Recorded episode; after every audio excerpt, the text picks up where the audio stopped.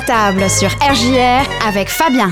Et nous passons à table comme chaque semaine avec notre chef Fabien qui est avec nous encore aujourd'hui. Bonjour chef. Bonjour James. Alors cette semaine, avec quoi vas-tu nous régaler? Bah écoute, je t'emmène sur les îles. Ça, ça te tente ou pas? Mmh, Les ouais. îles sandwich. Les épices, tout ça. Non, mais les îles sandwich. euh, Ah, d'accord.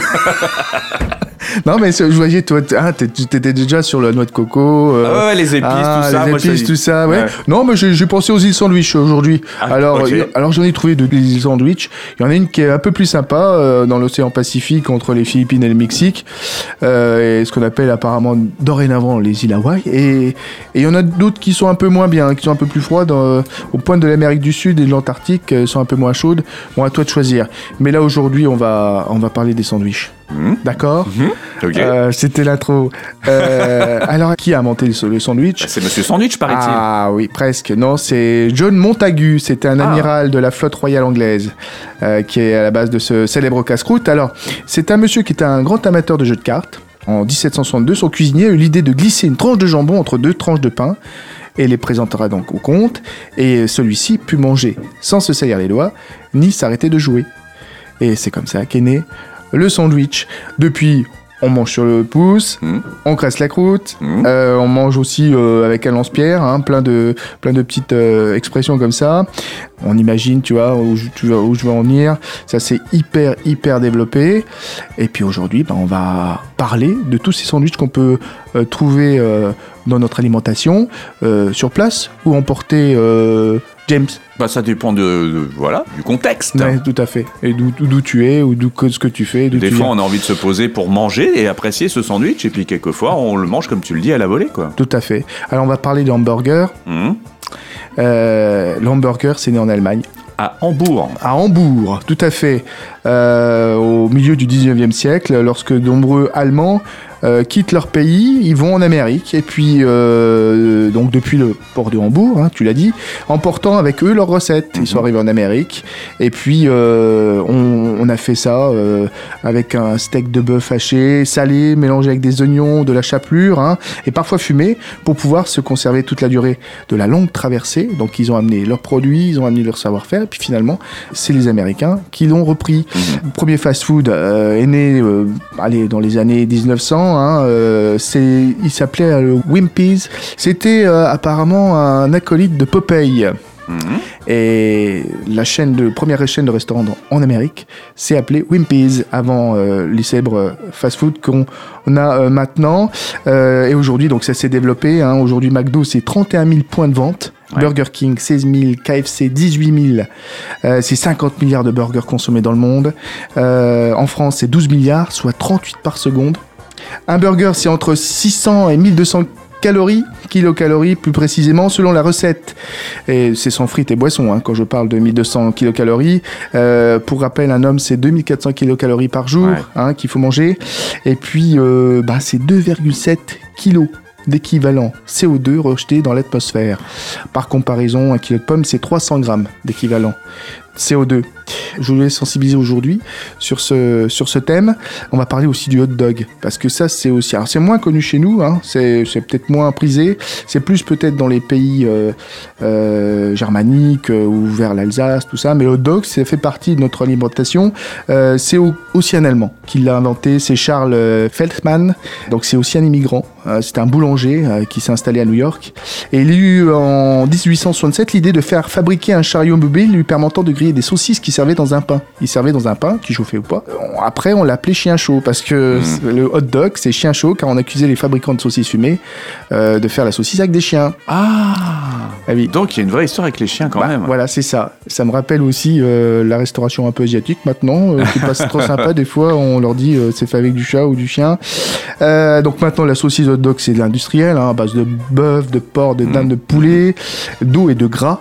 Euh, on trouve aussi des épices, du sel, des nitrites, enfin voilà. Euh, le, le pain utilisé, c'est souvent du pain viennois, on met de la moutarde, du ketchup. Euh, elle peut être fait aussi euh, avec des variantes, hein, avec du fromage fondu, des oignons, haricots rouges, choucroute, coleslaw, tout ça. On peut, il y a plein, plein, plein de d'idées. C'est un peu moins, hein, c'est mais c'est 300 quand même kilocalories. Hein, il faut aussi faire attention à tout ça. Et puis l'équivalent d'émissions CO2, euh, c'est l'équivalent d'une voiture qui fait 12 km avec son essence. Hmm. Euh, le kebab, alors le kebab, ça a été inventé également, alors ça, ça m'a surpris, à Berlin, Oui, par, un sûr. Turc. Berliner Kebab. Ouais, un Kadir Nordman qui l'a inventé, euh, un émigré qui a aussi eu l'idée d'assembler un pain. Alors, tu vas me dire quelle est la différence entre un grec et un kebab, c'est pratiquement la même chose, sauf que le grec c'est avec un papita, on met une sauce euh, tzatziki avec des concombres, du fromage blanc, tout ça. La garniture n'est pas la même, le pain non plus. Toujours est-il qu'on met euh, une bonne viande grillée de- d'agneau, de mouton, de veau, de bœuf, de dinde, de poulet coupé en fines tranches. Là, c'est 100 kilocalories. Et puis, euh, c'est à peu près une voiture essence qui parcourt 2 km 9. Voilà. C'est pas mal. C'est bien, hein Pas On a les tacos, un Tex-Mex. Alors ça, c'est vraiment du Mexique. hein.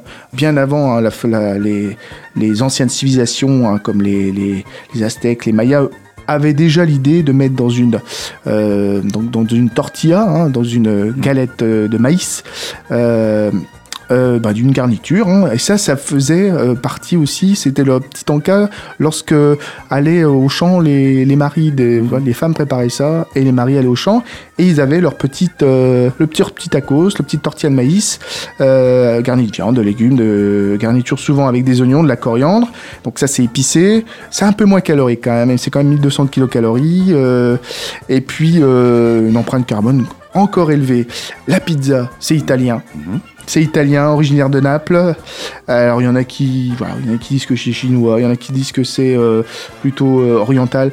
C'est un melting pot de tout ça, je pense, hein, parce qu'il y a eu un moment donné avec euh, les, les explorateurs, hein, on a déjà parlé dans les chroniques. C'est voilà, il y a eu un, un mélange de toutes les civilisations.